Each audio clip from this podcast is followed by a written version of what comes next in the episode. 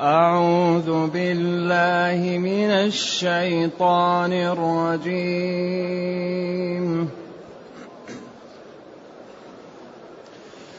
الملك يومئذ لله. الملك يومئذ لله يحكم بينهم فالذين آمنوا وعملوا الصالحات في جنات النعيم. والذين كفروا وكذبوا بآياتنا فأولئك لهم عذاب مهين. والذين هاجروا في سبيل الله والذين هاجروا في سبيل الله ثم قتلوا أو ماتوا ليرزقنهم الله ثم قتلوا أو ماتوا ليرزقنهم الله رزقا حسنا. ليرزقنهم الله رزقا حسنا وإن الله لهو خير الرازقين. ليدخلنهم مدخلا يرضونه ليدخلنهم مدخلا يرضونه وان الله لعليم حليم ذلك ومن عاقب بمثل ما عوقب به ثم بغي عليه ثم بغي عليه لينصرنه الله لينصرنه الله إن الله لعفو غفور. ذلك بأن الله يولج الليل في النهار ويولج النهار في الليل. ويولج النهار في الليل وأن الله سميع بصير. الحمد لله الذي أنزل إلينا أشمل كتاب وأرسل إلينا أفضل الرسل وجعلنا خير أمة أخرجت للناس. فله الحمد وله الشكر على هذه النعم العظيمة والآلاء الجسيمة. والصلاة والسلام على خير خلق الله وعلى آله وأصحابه ومن اهتدى بهداه. أما بعد فإن الله جل وعلا يقول الملك يومئذ لله يحكم بينهم. الملك السلطان والقدرة والنفوذ يومئذ يوم القيامة. لله وحده يحكم بينهم فيما اختلفوا فيه في الأمور السابقة في الدنيا. وهذا لإخبار في تخويف لأهل الدنيا من أن لا يستقيموا وأنهم إن لم يستقيموا فالحكم عليهم سيكون قاسيا. لذلك سبحان الله العظيم يعني هذه الآيات السابقة قال فيها بعض العلماء أقوال لا ينبغي أن تقال. علما بأن القرآن يبين أحيانا ولكن هذا البيان نتيجة لوجود الإسرائيليات ووجود بعض الآثار تجعل بعض السلف على علمهم وفضلهم يكون كلامهم مرجوحا. ومن الغريب أن الله تعالى يقول إن عبادي ليس لك عليهم سلطان. إنما سلطانه على الذين يتولونه. وبعدين يقول أوقع في قراءته ما ليس منها. أي سلطان أعظم من أن يجعل في قراءته ما ليس منها؟ ويلبس عليها. أمر عجيب. بعدين اذا قولهم إلا إذا تمنى ألقى الشيطان. هذا الذي قاله أغلب المفسرين مرجوح والذي يظهر أن تمنى محتمله لمعنيين هنا في الآية. تمنى تلا تمنى تشهى وطلب بقلبه من من الأمنية من التمني.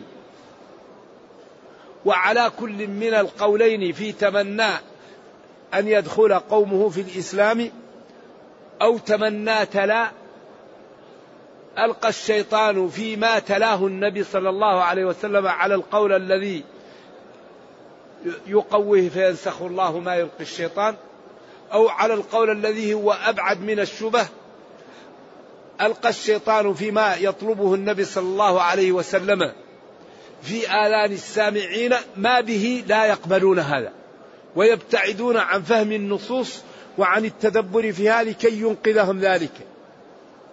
أو إلا إذا تمنى تلا ألقى الشيطان في تلاوته في آذان السامعين ليس في تلاوته هو. آذان السامعين هذا سحر هذا أساطير الأولين هذا ليس من عند الله اكتتبها فهي تملى عليه. فجعل الشيطان الذي يسمع القرآن لا يستفيد منه للوسوسة التي يعملها له.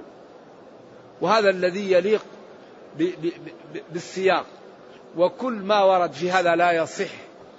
لا سندا ولا متنا وأنه قال تلك الغرانيق العلا وإن شفاعتهن لترتجى. هذا باطل. والذي يدل على بطلانه سياق الآيات. أفرأيتم اللات والعزى ومناة الثالثة الأخرى ألكم الذكر وله الأنثى تلك إذا قسمة ضيزى. بعدين إن هي إلا أسماء سميتموها أنتم وآباؤكم ما أنزل الله بها من سلطان. طيب كيف يقرأ هذا بعد هذا؟ وبعدين يكون يقول بعدها تلك الغرانيق ويقول بعدها إن هي إلا أسماء سميتموها. فالسياق يدل على الكذب في هذا الكلام وأنه لا يصح. وكل ما قيل لا يصح لا يثبت منه شيء. وكذلك ما يقولون عن نبينا صلى الله عليه وسلم في سورة الأحزاب وإذ تقول للذي أنعم الله عليه وأنعمت عليه أمسك عليك زوجك واتق الله وتخفي في نفسك ما الله مبديه. لاحظوا مع النص. وتخفي في نفسك ما الذي الله مبديه. والله لا يخلف الميعاد. إذا إذ تقول للذي أنعم الله عليه بالإيمان وأنعمت عليه بالعتق وهو زيد. لما اشتكى عليه زوجه وقال له إنها تعامله معاملة تغضبه. فقال له أمسك عليك زوجك. فالله عاتب نبيه على قوله لزيد أمسك عليك زوجك بعد إخبار الله له أنها تكون له زوجة. كيف تقول له أمسكها وأنا أخبرتك أن تكون لك زوجة؟ أما ما يقوله أنه وقع في قلبه حبها وقع في قلبه حبها وقال له سبحان مقلب القلوب هذا في النصوص ما يرده وتخفي في نفسك ما الله مبدي. هل الله أبدأ أنه أحبها؟ الله أبدأ أنه زوجه لها؟ لأجل أن لا يقع للمتبني حرج في بعدين. فلما قضى زيد منها وطرا زوجناكها لكي لا يكون على المؤمنين حرج في أزواج أدعيائهم. إذا كيف يقول إنها وقعت في قلبه؟ والله ما أبدأ أنه وقعت في قلبه. بل كان هو بعدين وتخفي في نفسك ما الله مبديه من إخبار الله لك أنها تكون لك زوجة. وتخشى الناس في قولهم تزوج ابنة متبنيه والله حق أن تخشاه في أن لا تأمره بأن يمسكها بعد إخبار لك أنها تكون لك زوجة. إذا هذه مشكلة وكذلك وألقينا على كرسيه جسدا ثم أناب. يقول خاتم سليمان هذا كله لا يصح وإنما قال لأطوفن الليل بمئة امرأة ولم يقل إن شاء الله. وتولد كل واحد ولد ويجاهدون في سبيل الله. فلم يقل إن شاء الله فولدت إحداهن الشقة إنسان. بعدين هو لم يقل إن شاء الله فقال إن شاء الله بعد ذلك. وهذا الذي تدل عليه. وكذلك قوله تعالى عن يوسف وهم بها لولا أن رأى برهان من ربه. هذا كلام المفسرين في هذا كله يخالف سياق الآيات. فلذلك العالم قد تكون عنده جزئيات مرجوحة والجاهل قد تكون عنده جزئيات راجحة. وهذه لا تجعل الجاهل عالم ولا تجعل العالم جاهل وإنما المرجوح يرد والراجح يقبل. لأن عندنا ميزان. الكتاب والسنة النصوص. لذلك هو يقول ولقد همت به إيش؟ وهم بها لولا أن رأى برهان ربه. صحيح أن تأخير لولا غير كثير ولكن وارد في اللغة. ولولا حرف امتناع لوجود فامتنع الهم لوجود البرهان. وهم بها لولا أن رأى برهان ربه. فرأى برهان ربه فلم يهم بها. ويدل على هذا خمسة أمور في الآية. أول شيء قوله معاذ الله. معاذ الله لما قالت هيت لك قال معاذ الله. الأمر الثاني شهد شاهد من أهلها. إن كان قميصه قد من قبل فصدقت وهو من الكاذبين وإن كان قميصه قد من دبر فكذبت وهو من الصادقين. فلما رأى قميصه قد من دبر قال هذا. من كيدكن. قال قال إنه من كيدكن. إن كيدكن عظيم. الأمر الثالث تجميعها لنساء الحي والتنكيل بهم حتى يروا يوسف فيقع في نفوسهن ما وقع في نفسها. فلما رأينه أكبرنه وقطعنا وقلنا حاشا لله. قال ذلكن الذي لمتنني فيه ولقد راودته عن نفسه فاستعصر. الأمر الرابع دعاؤه على نفسه بالسجن واستجابة الله له.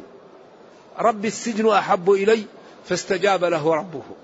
الأمر الخامس قولها في النهاية بعد خروجه. ما بال النسوة اللاتي؟ قالت الآن حصحص الحق. أنا راودته عن نفسه وإنه لمن الصادقين. بعد هذا كيف نقول هم بها وحلت تكة وعمل وعمل؟ كلام كلام لا يليق بالنبوة وسياق الآية يرد ولم يصح بسند. فلذلك ينبغي آه، لطلاب العلم أن يحذروا مما يسطر في التفاسير من الإسرائيليات التي لا تصح وتحط من جانب النبوة. هذا أمر خطير جدا. إذا يقول جل وعلا الملك يومئذ لله. الملك يوم القيامة. يومئذ يوم القيامة. تنوين معوض عن جمل. يومئذ أي يوم القيامة. لله وحده. ولذلك كل الجب الجبابرة والطواغيت والفراعن. مالك يوم الدين. ملك يوم لمن الملك اليوم؟ لله الواحد القهار. كل واحد من الجبابرة في ذلك اليوم تراه أصغر من من الذر. الجبابرة الطوال الأقوياء الأشداء لا يقام لهم يوم القيامة وزن. فلا نقيم لهم يوم القيامة وزنا ذلك جزاؤهم جهنم بما كفروا. بخلاف الشريحة الأخرى. إن الذين آمنوا وعملوا الصالحات الفردوس نزلا النزل أول ما ما يقدم للضيف يعني نزل أشياء وقت النزول. إذا الله تعالى سيحكم بين هؤلاء الذين اتبعوا النبي صلى الله عليه وسلم والذين كفروا به من قريش ومن يهود ونصارى ومن منافقين يحكم بينهم يوم القيامة يقضي بينهم. ما هذا القضاء؟ فالذين آمنوا وعملوا الصالحات في جنات النعيم. هذا هو الحكم. الذين آمنوا يشمل 11 جملة. آمنوا بالله وملائكته وكتبه ورسله واليوم الآخر وبالقدر خيره وشره. وشهدوا أن لا إله إلا الله وأن محمد رسول الله وأقاموا الصلاة وآتوا الزكاة وصاموا رمضان وحجوا البيت إن استطاعوا. لأن الإيمان إذا افترق عن الإسلام يشمله والإسلام إذا افترق عن الإيمان يشمله. وإذا اجتمعا يكون الإيمان مقصود به دخول المعلومة في القلب ويكون الاستسلام هو الانقياد والإذعان الظاهر. كما قال قالت الأعراب آمنا ولكن قولوا أسلمنا استسلمنا وانقدنا. ولذلك هذا الدين لا يقاوم أبدا. الإسلام ما يمكن يقف أمامه إلا من جهل المسلمين أو منعهم من أن يبينوا الإسلام أن يوضحوا معالم الدين وما لا يقول في الحياة. هذا الذي يصد به الإسلام ويقاوم. أما إذا فهم الإسلام وبين للناس لا يمكن أن يغلب الإسلام. لأن كل قضية في الكون محلولة بأجمل حل وبأعدل حل وبأوضح حل. ولكن المسلمين نائمون. متى نستيقظ؟ ونأخذ الكتاب بقوة ونفهم هذا الكتاب ونجعله نبراسا لحياتنا ونتمثله في كل مناحي الحياة. عند ذلك نعز ونغلب ونكون في مكان لا يستطيع أحد أن يقاومنا. أما ونحن نهجر القرآن فلن نصل إلى العزة التي ينبغي أن نكون فيها. وقال الرسول يا ربي إن قومي اتخذوا هذا القرآن مهجورا. ذلك أخطر شيء هجر القرآن وعدم تمثله في الحياة. إذا الملك يوم القيامة لله. أما في الدنيا ففيه ملوك وفيه لكن الملك يوم القيامة لله. لا أحد يدعي ملك ولا يدعي قوة ولا شيء. كل الجبابرة يوم القيامة ترى كل واحد يعني أعين شاخصة لا يمكن أن ينظر لشدة الخوف. تدور أعينهم. والأنبياء وهم أفضل البشر. كل واحد يقول نفسي نفسي لست هناك. أذهبوا لفلان لفلان. كل واحد يخاف. آدم نوح إبراهيم موسى عيسى. فلما جاءوا لهذا النبي الكريم الذي اصطفاه الله وأعطاه ما لم يعطي لغيره. يقول أنا لها. أنا لها. المقام المحمود. ويسجد ويلهم من المحامد. ومن تقديس الله وتحميده وتعظيمه ما لم يلهم. فيقول أرفع رأسك وسل تعطاه واشفع. شفع ولذا هذا الموقف لا مثيل له. أن العالم كله والرسل والأنبياء والصالحون كل واحد نفسي نفسي. المقام المحمود الشفاعة الكبرى هذه. لذلك قال له ربه أعطاه ما لم يعطي لغيره. لذلك ينبغي أن نحبه أكثر من والدنا وأولادنا ومن الناس أجمعين. وينبغي أن نتمثل حياته وأن يكون لنا أسوة حسنة. في في في عملنا وفي كل شيء نتمثل حياته. صلوات الله وسلامه عليه. والذي يحب لا يخالفه. لو كان حبك صادقا لأطعته أما نقول أنا نحب النبي صلى الله عليه وسلم ونخالف هديه ونخالف سنته. هذا ما هو محبة. هذه محبة كاذبة. هذا ادعاء. الحب الصادق صاحبه لا لا لا إيش؟ لا لا, لا يخالفه قالت و وقد سألت عن حال عاشقها بالله صفه ولا تنقص ولا تزيدي إيش فقلت لو كان رهن الموت من ظمأ وقلت قف عن ورود الماء لم يردي هذا مخلوق مع مخلوق. فما بالك بنبينا صلى الله عليه وسلم الذي أعطاه الله؟ ما أعطاه وقال لا يؤمن أحدكم حتى يكون أحب إليه؟ من والده وولده والناس أجمعين. إذا يوم القيامة يحكم بين الناس. فالذين آمنوا وعملوا الصالحات في جنتنا عملوا الفعالات الصالحات. وصلوا الرحم. غضوا أطرافهم عن الحرام. ما نظروا إلى الحرام. ما تكلموا بالحرام. ما سمعوا سمعوا الحرام ما فكروا بالحرام ما أكلوا الحرام ما لمسوا بأيديهم الحرام ما مشوا بأرجل بأرجلهم إلى الحرام. عملوا الفعلات الصالحات بروا بوالديهم وساعدوا الرميلات والأيتام وساعدوا على إصلاح ذات البين واجتهدوا في المؤسسات الخيرية لإنقاذ ضعاف الأمة ولإصلاح ذات البين.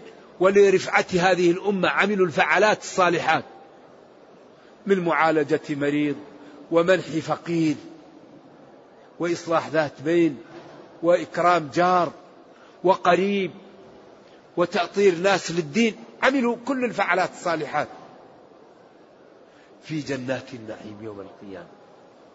جنات جنب جنة. النعيم هذا هو كل ما تريد تجده تتنعم من ظل إلى شرب إلى أكل إلى زوج إلى فاكهة. تتنعم من هذا إلى هذا. لا يمسهم فيها نصب وما هم منها بمخرجين. فيها ما تشتهيه الأنفس وتلذ الأعين. أصحاب الجنة اليوم في شغل. ظل ممدود وماء مسكوب وفاكهة كثيرة. لا مقطوعة ولا ممن وفرش مرفوعة على أسره على الأرائك ينظرون. إنا أنشأناهن إنشاء فجعلناهن أبكارا عربا متحببات لأزواجهن لأصحاب اليمين. إذا الجنة ثمينة فلا بد أن ندفع ثمنها. ثمنها غض البصر عن الحرام. كف اللسان عن الحرام. بذل الوقت. بذل الجاه. بذل المال. الصبر عن المعاصي. الصبر على الطاعات. الصبر على أقدار الله. هذا هو ثمن الجنة. أحسب الناس أن يتركوا أن يقولوا آمنا وهم لا يفتنون. كل كل الدنيا ابتلاءات. نبلوكم بالشر والخير فتنة. لا تبلون.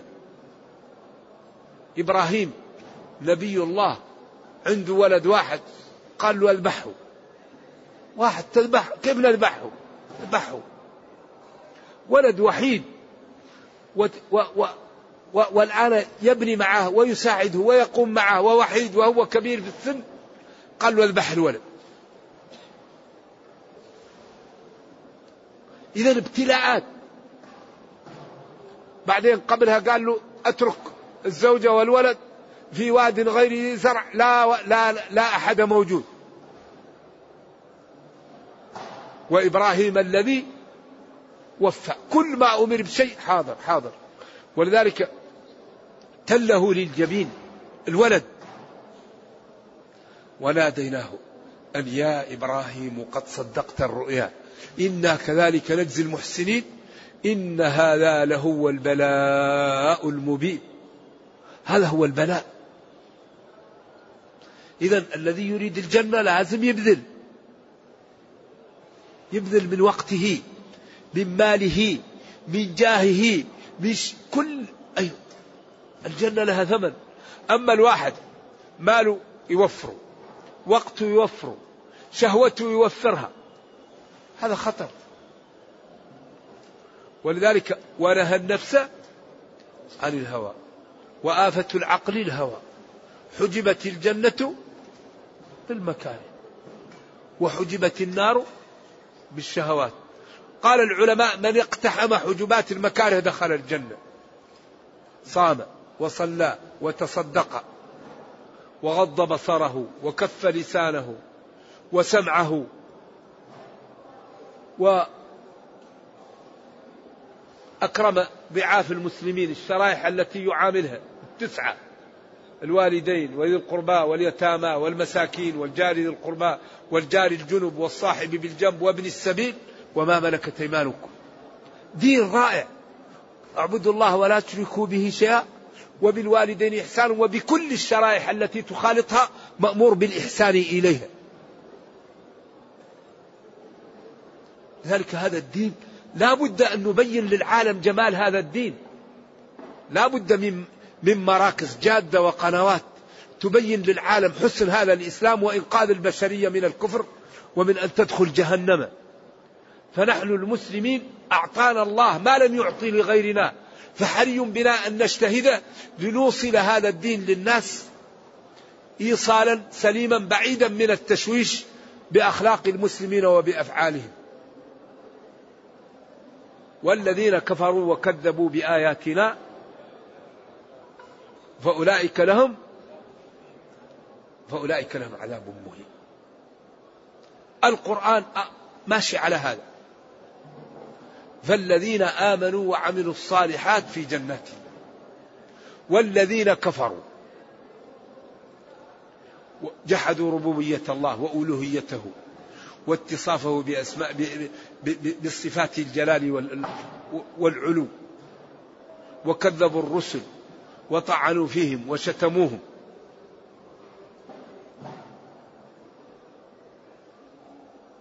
فأولئك لهم عذاب عقوبة مهينة لهم.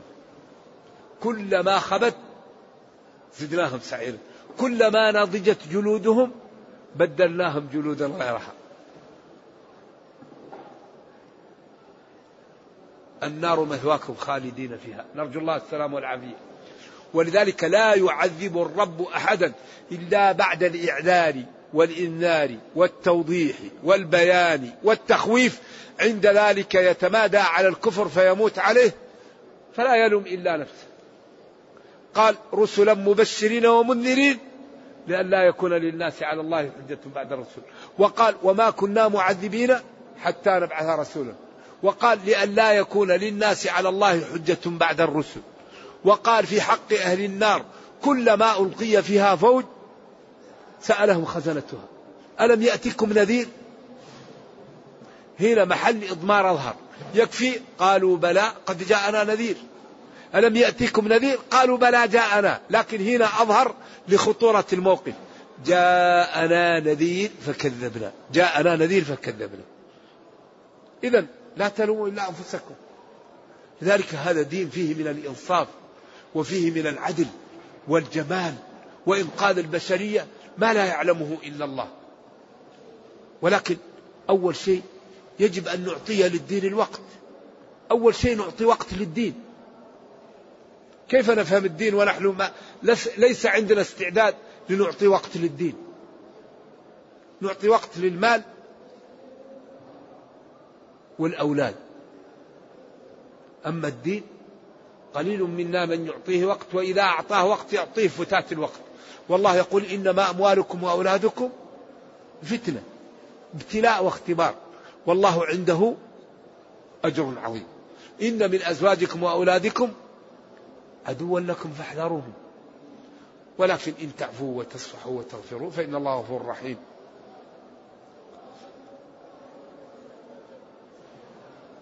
ثم بين صفات المتقين. ولذلك القرآن كله منتهي على هذا. ألف لام ميم. ذلك الكتاب لا ريب فيه هدى لمن؟ للمتقين. بعدين صفاتهم الذين يؤمنون بالغيب ويقيمون الصلاة ومما رزقناهم ينفقون والذين يؤمنون بما أنزل إليك وما أنزل من قبلك وبالآخرة هم يوقنون. الحكم عليهم على هدى من ربهم. جزاؤهم مفلحون. لحالهم أو معهم ناس معهم ناس ما صفاتهم. إن الذين كفروا إن نارك وعدمه بالنسبة لهم سواء لأن موارد العلم ختم الله عليها. هؤلاء يقول الله وكل القرآن على هذا.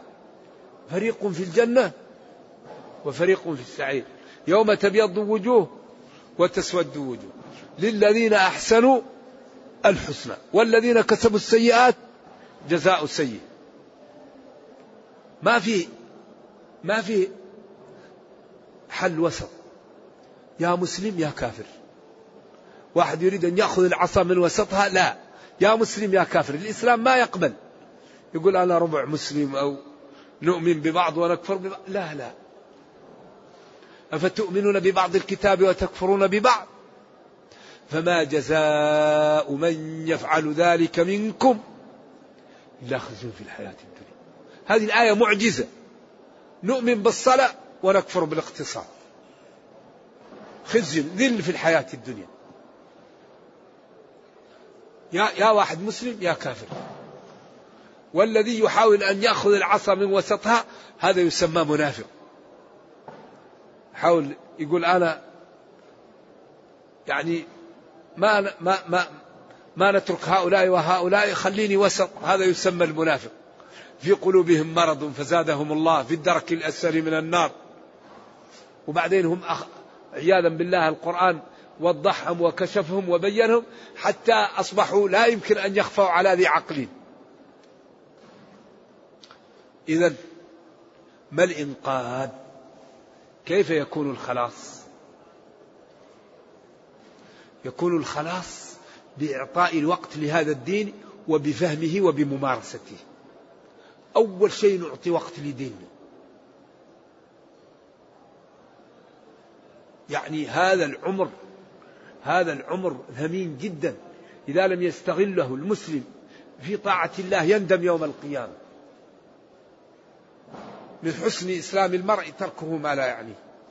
المسلم لا يشتغل إلا في شيء يصلح له دنياه وأخرى لذلك الله أمر بالتعاون وبالعمل. قال وقل اعملوا فسيرى الله عملكم. وقال وتعاونوا وقال كونوا مع الصادقين وقال اثبتوا وقال ولا تنازعوا وقال أعدوا لهم ما استطعتم من قوة.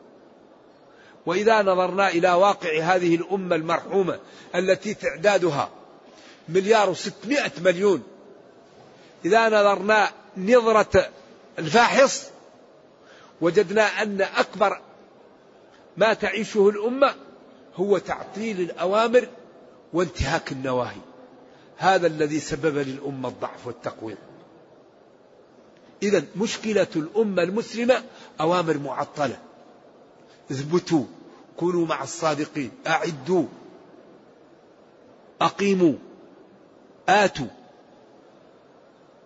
ونواهي منتهكة لا تنازعوا. لا يسخر قوم من قوم لا تجسسوا. إذا مشكلة المسلمين أوامر معطلة ونواهي منتهكة إذا لا بد أن نشيع بيننا نمتثل الأوامر ونجتنب النواهي وما أردناه يعطيه الله لنا. أوفوا بعهدي أوفي بعهدكم. إن الله لا يخلف الميعاد. وهذا يتكرر يتكرر. ويبين النار وأوصافها وأصحابها. وأهل الجنة وأوصافهم لي لي ليكون الإنسان على بصيرة من أمره. حتى لا يبقى إنسان إلا وقامت الحجة عليه. والذين هاجروا في سبيل الله ثم قتلوا أو ماتوا ليرزقنهم الله رزقا حسنا. إن الله لهو خير الرازق وإن الله لهو خير الرازق قالوا كان الصحابة يدفنون بعض الذين ماتوا واحد استشهد كان شهيد وواحد كان مريض وتوفي. فذهبوا الصحابة مع الشهيد وكأن الذي مات حتف أنفه كان اللي معاه قلة. فقال لهم أحد الصحابة والله لكلهم سوى ما لكم ذهبتم لهذا والذين هاجروا في سبيل الله ثم ماتوا ولا ثم قتلوا أو ماتوا. لا يرزقنهم الله. جعلهم زي بعض وقال ومن يهاجر في سبيل الله؟ لا. ومن يدركه الموت. أول الآية ومن يخرج من بيته مهاجرا إلى الله ورسوله ثم يدركه الموت فقد وقع أجره على الله. ما دام هو راح للجهاد وراح للهجرة وجاءه الموت كل منهم إن شاء الله في إيش؟ في الدرجات العليا إلا أن شهيد المعركة طبعا هذا أجره أكثر. وإن كان أيضا الذي يموت آه، في سبيل الله فهو شهيد لكن ذلك يمكن يكون منزلته أعظم ولكن كلهم أجره كبير ومنزلته عظيمة. والذين هاجروا في سبيل الله. الهجرة هي ترك الأوطان. لأجل الدين لأجل إعلاء كلمة الله. وكانت الهجرة في أول الإسلام واجبة من مكة. والذي لم يهاجر ذنب عظيم يكاد يصل إلى الكفر. الذي كان يستطيع يهاجر ولم يهاجر هذا ذنب عظيم عظيم جدا جدا. فلما فتحت مكة لا هجرة بعد الفتح للمدينة. ولكن جهاد ونية وإذا استنفرتم فانفروا.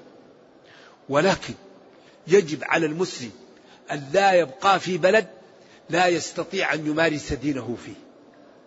واجب على المسلم إذا كان في بلد لا يستطيع أن يمارس الدين ممارسة صحيحة ويقوم بشعائر دينه أن يرحل عن ذلك البلد. ولذلك قال جل وعلا قل يا عبادي الذين آمنوا إن أرضي واسعة إن أرضي واسعة فإياي فاعبدون. إن أرضي واسعة. وفي الأرض منأى للكريم عن الأذى وفيها لمن خاف القلاء متحول. ذلك لا ينبغي للمسلم أن يعيش في بلد ما يستطيع أن يصلي ولا يصوم ولا أن يدعو إلى إلى الخير ولا أن ينهى عن المنكر. يرحل عن هذا البلد حتى يأتي والله تعالى هو الرازق وهو الذي يعطي وما من دابة في الأرض إلا على الله رزقها. فلا يبقى المسلم في مكان لا يستطيع أن يمارس فيه, دين فيه دينه لأجل العيش. و و وكل ما يخاف الناس عليه هو المال والنفس. فالمال لا يزيد ولا ينقص والنفس لا تموت قبل وقتها. إن أجل الله إذا جاء لا يؤخر. قل لكم ميعاد يوم لا تستأخرون عنه ساعة ولا تستقدمون. اتقوا الله وأجملوا في الطلب. لن تموت نفس حتى تستكمل رزقها وأجلها. إذا ليرزقنهم الله رزقا حسنا في الجنة. يؤتوا به متشابه طعوم وألوان وأشكال وأمور لا يمكن أن توصف. تشتهي الفاكهة يأتيك الغصن تأخذ منه الفاكهة ويرجع. تشتهي أن يصب لك الشراب إنسان يأتوك ولدان مخلدون عليهم الديباج ونظرهم يعيش الإنسان فيه لجمالهم ليصبوا لك إن أردت أن يأتيك واحد يصب لك إن أردت أن يأتيك الطعام يأتيك أنت وما تريد. لا حر ولا برد.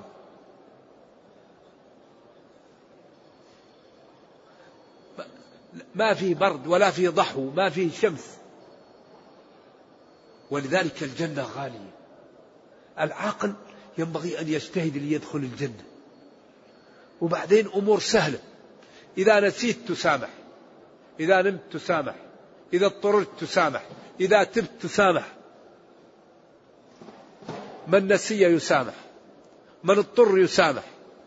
من نام يسامح. من تاب يسامح. والحسنة بعشرة. والسيئة بواحدة. وربنا كريم. ويقول لا يضيع أجر من أحسن عملا. ويقول ولا ينصرن الله من ينصره. فحري بنا أن نجتهد؟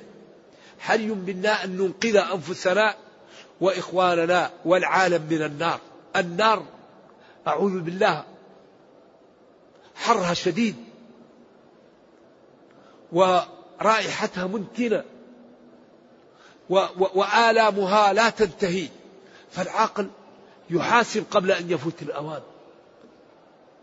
وبعدين هي الدنيا هذه خداعة.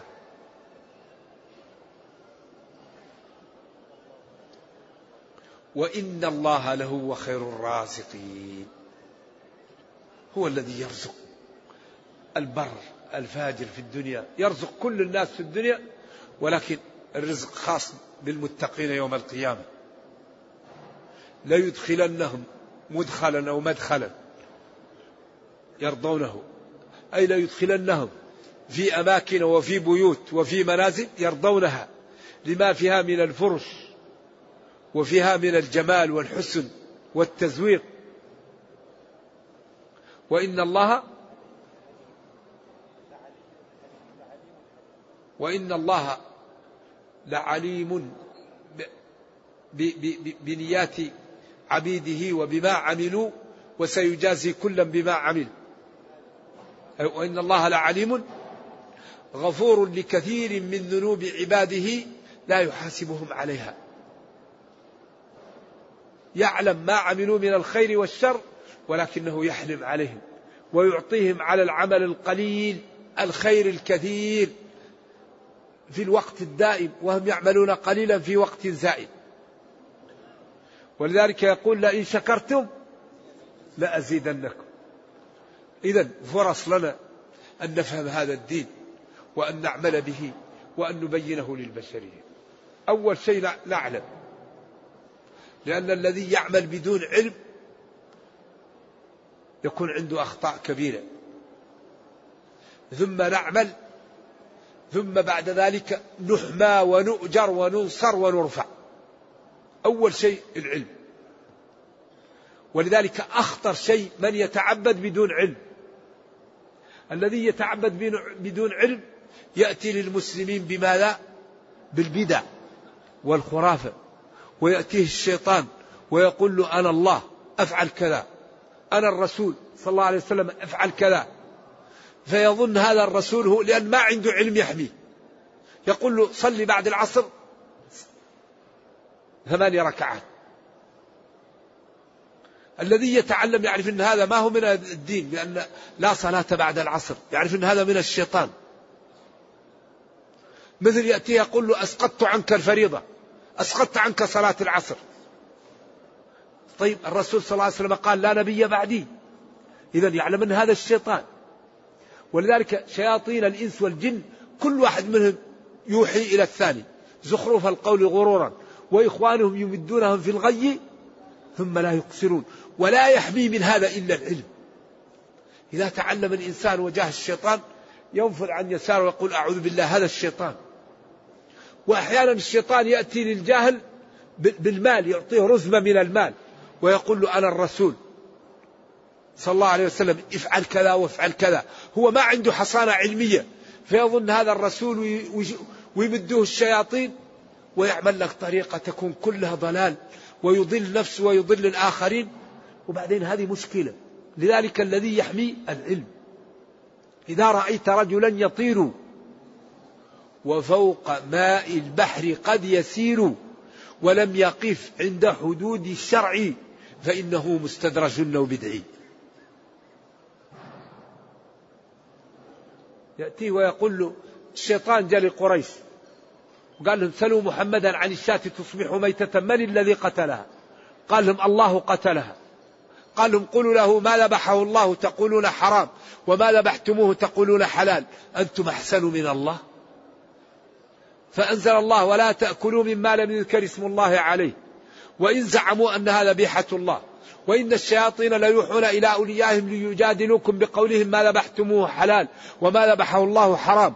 وإن أطعتموهم في فلسفتهم الشيطانية إنكم لمشركون. فالذي يحمي العلم.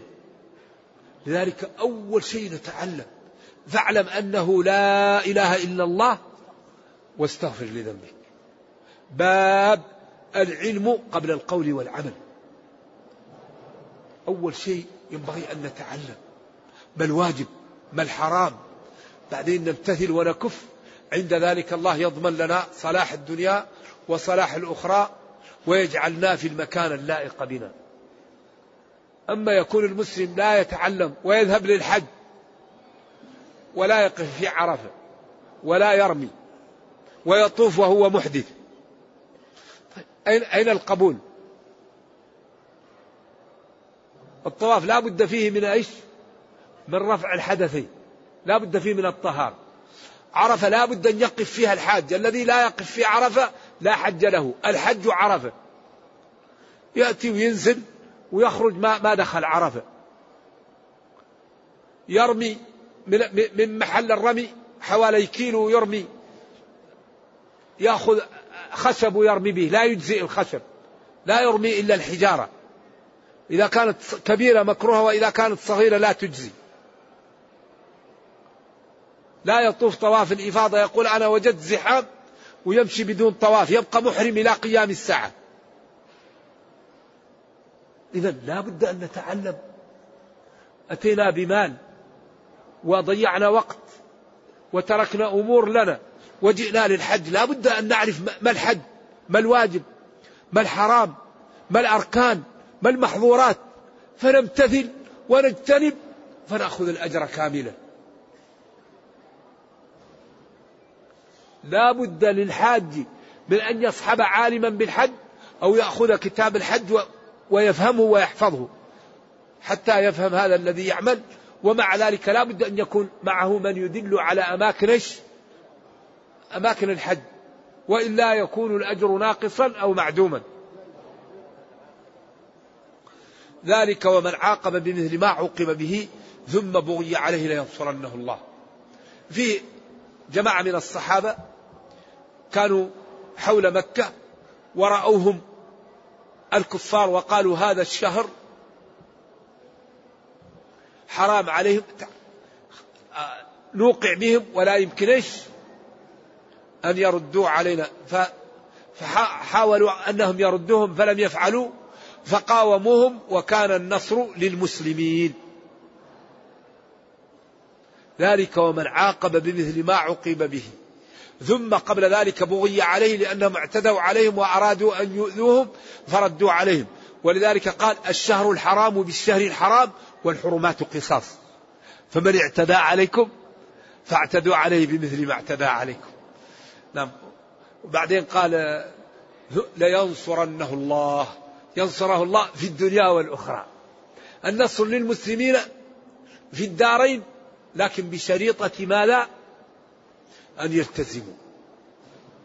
إذا وفوا بالعهد الله لا يخلف الميعاد. أوفوا بعهدي وفي بعدكم ولا ينصرن الله من ينصره إن الله لقوي عزيز. غالب. قوي. ما أراده كان. أمره إذا أراد شيئا أن يقول له كن فيكون. إذا من هذه صفاته من الجنون أن يعصى. من الجنون أن لا تنفذ أوامره. من الجنون أن تنتهك نواهيه.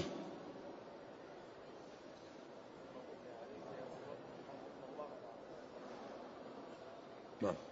نرجو الله جل وعلا أن يرينا الحق حقا ويرزقنا اتباعه وأن يرينا الباطل باطلا ويرزقنا اجتنابه وأن لا يجعل الأمر ملتبسا علينا فنضل. اللهم ربنا أتنا في الدنيا حسنة وفي الآخرة حسنة وقنا عذاب النار. اللهم اختم بالسعادة آجالنا وقرم بالعافية غدونا وآصالنا واجعل إلى جنتك مصيرنا ومع الله أرحم الراحمين. اللهم إنا نسألك أن تغفر لنا ولجميع المسلمين. اللهم إنا نسألك أن تغفر لنا ولجميع المسلمين، اللهم إنا نسألك أن تغفر لنا وللأمير السلطان، اللهم اغفر لنا وله، اللهم اغفر لنا وله ولجميع المسلمين، سبحان ربك رب العزة عما يصفون، وسلام على المرسلين. والحمد لله رب العالمين، والسلام عليكم ورحمة الله وبركاته. هذا يقول نريد نصيحة للذين يحلقون اللحى ويسبلون الثياب ويشربون الدخان. وينظرون إلى القنوات الفاسدة. هذا كل واحد يعرف أن هذا لا ينبغي والمسلم يتقي الله وكل شيء بثمنه. أيوة. اللحى قال أمرني ربي أن أقص هذا وأترك هذا. أولئك الذين هدى الله فبهداهم اقتدي. قال ابن أم لا تأخذ بلحيتي. والإجماع على أنها لا تحلق. وكل شيء وضريبة الدين هي ضريبة. إذا قال لك واحد يا مطوع. أو يا تيس قل له يا أخي أنا ماني اللي أنبتها الله هو اللي نبتها هو اللي قال اتركها. ولذلك ألف لام ميم حسب الناس أن يتركوا.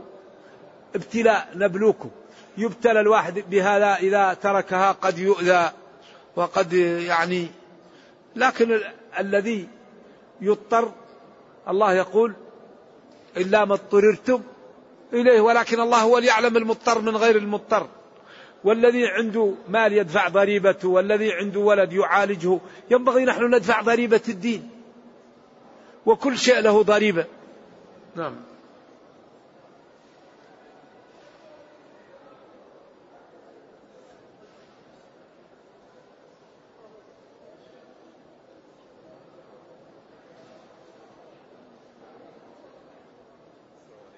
يقول لو قرأت القرآن في الرواتب الجهرية من البقرة إلى الناس. هل علي من حرج؟ ما عليك حرج. لو قرأت نعم ما عليك حرج في ذلك.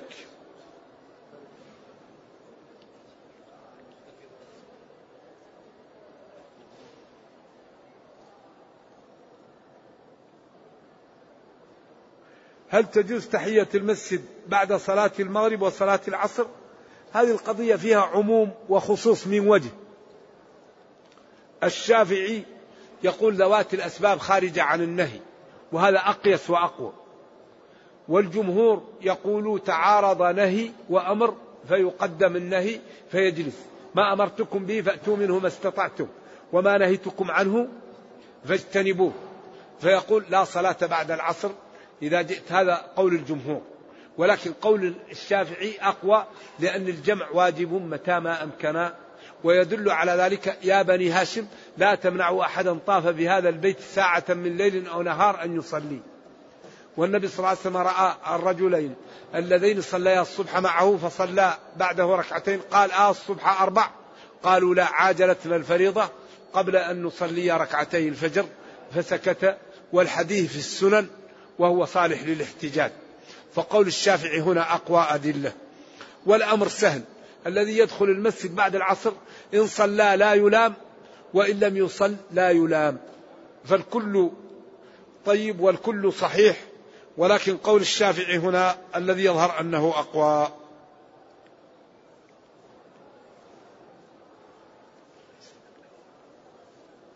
كيف يكاف كيف يهاجر المسلم من بلاد الكفر إلى بلاد الإسلام؟ لأن دول الإسلام لا يقبلون المهاجر. ما كل دول الإسلام لا يقبلون المهاجر.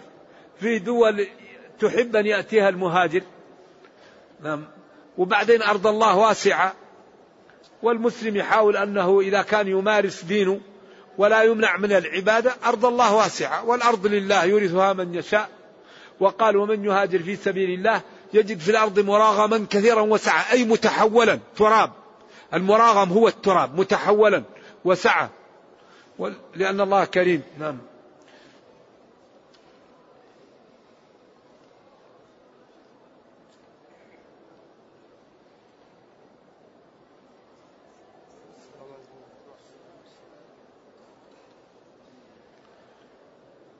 هل تجوز صلاة الجنازة في المقبرة؟ نعم تجوز على الميت لمن لم يصلي عليه أو جاءوا به وأسرعوا يجوز.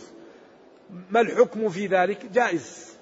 هل يجوز صلاة تحية المسجد والإمام يخطب يوم الجمعة؟ هذا فيه نص صحيح صريح. والذين قالوا إنه يحرم الصلاة يوم الجمعة والإمام يخطب استدلوا بعمومات. أجلس فقد آذيت من مس الحصى فقد لغى هذه عمومات ولكن في الحديث الصحيح إذا جاء أحدكم والإمام يخطب فليركع ركعتين خفيفتين وليتجوز فيهما إذا جاء أحدكم والإمام الجملة حالية إذا جاء أحدكم للمسجد في حال اتصاف الإمام بالخطبة فليركع ركعتين خفيفتين وليتجوز فيهما. أما أجلس فقد آذيت ومن مس الحصى فقد لغى. هذه عمومات لا تقاوم نص صحيح صريح. والإمام مالك قال إذا صح الحديث فهو مذهبي وقد صح الحديث فهذا مذهب الإمام مالك. رضي الله عنه. وأبو حنيفة قال إذا صح الحديث فهو مذهبي وصح الحديث فهذا مذهب أبي حنيفة. نعم. قال أبو حنيفة الإمام لا ينبغي لمن له إسلام أخذ بأقوالي حتى تعرض على الكتاب والحديث المرتضى. ومالك إمام دار الهجرة قال وقد أشار نحو الحجرة كل كلام منه ذو قبول ومنه مردود سوى الرسول. صلى الله عليه وسلم. والشافعي قال إن رأيتم قولي مخالفا لما رويتم من الحديث فاضربوا الجدار بقولي المخالف الأثار. وأحمد قال لهم لا تكتبوا ما قلته بل أصل ذاك فاطلبوا.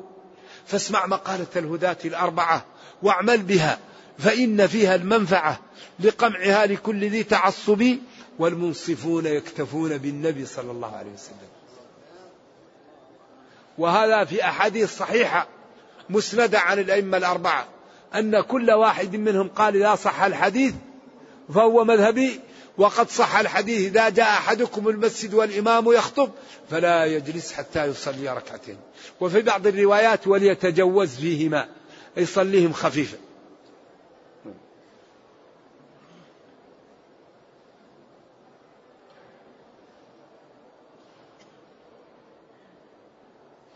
هل جلوس الاستراحة سنة أو هو للحاجة؟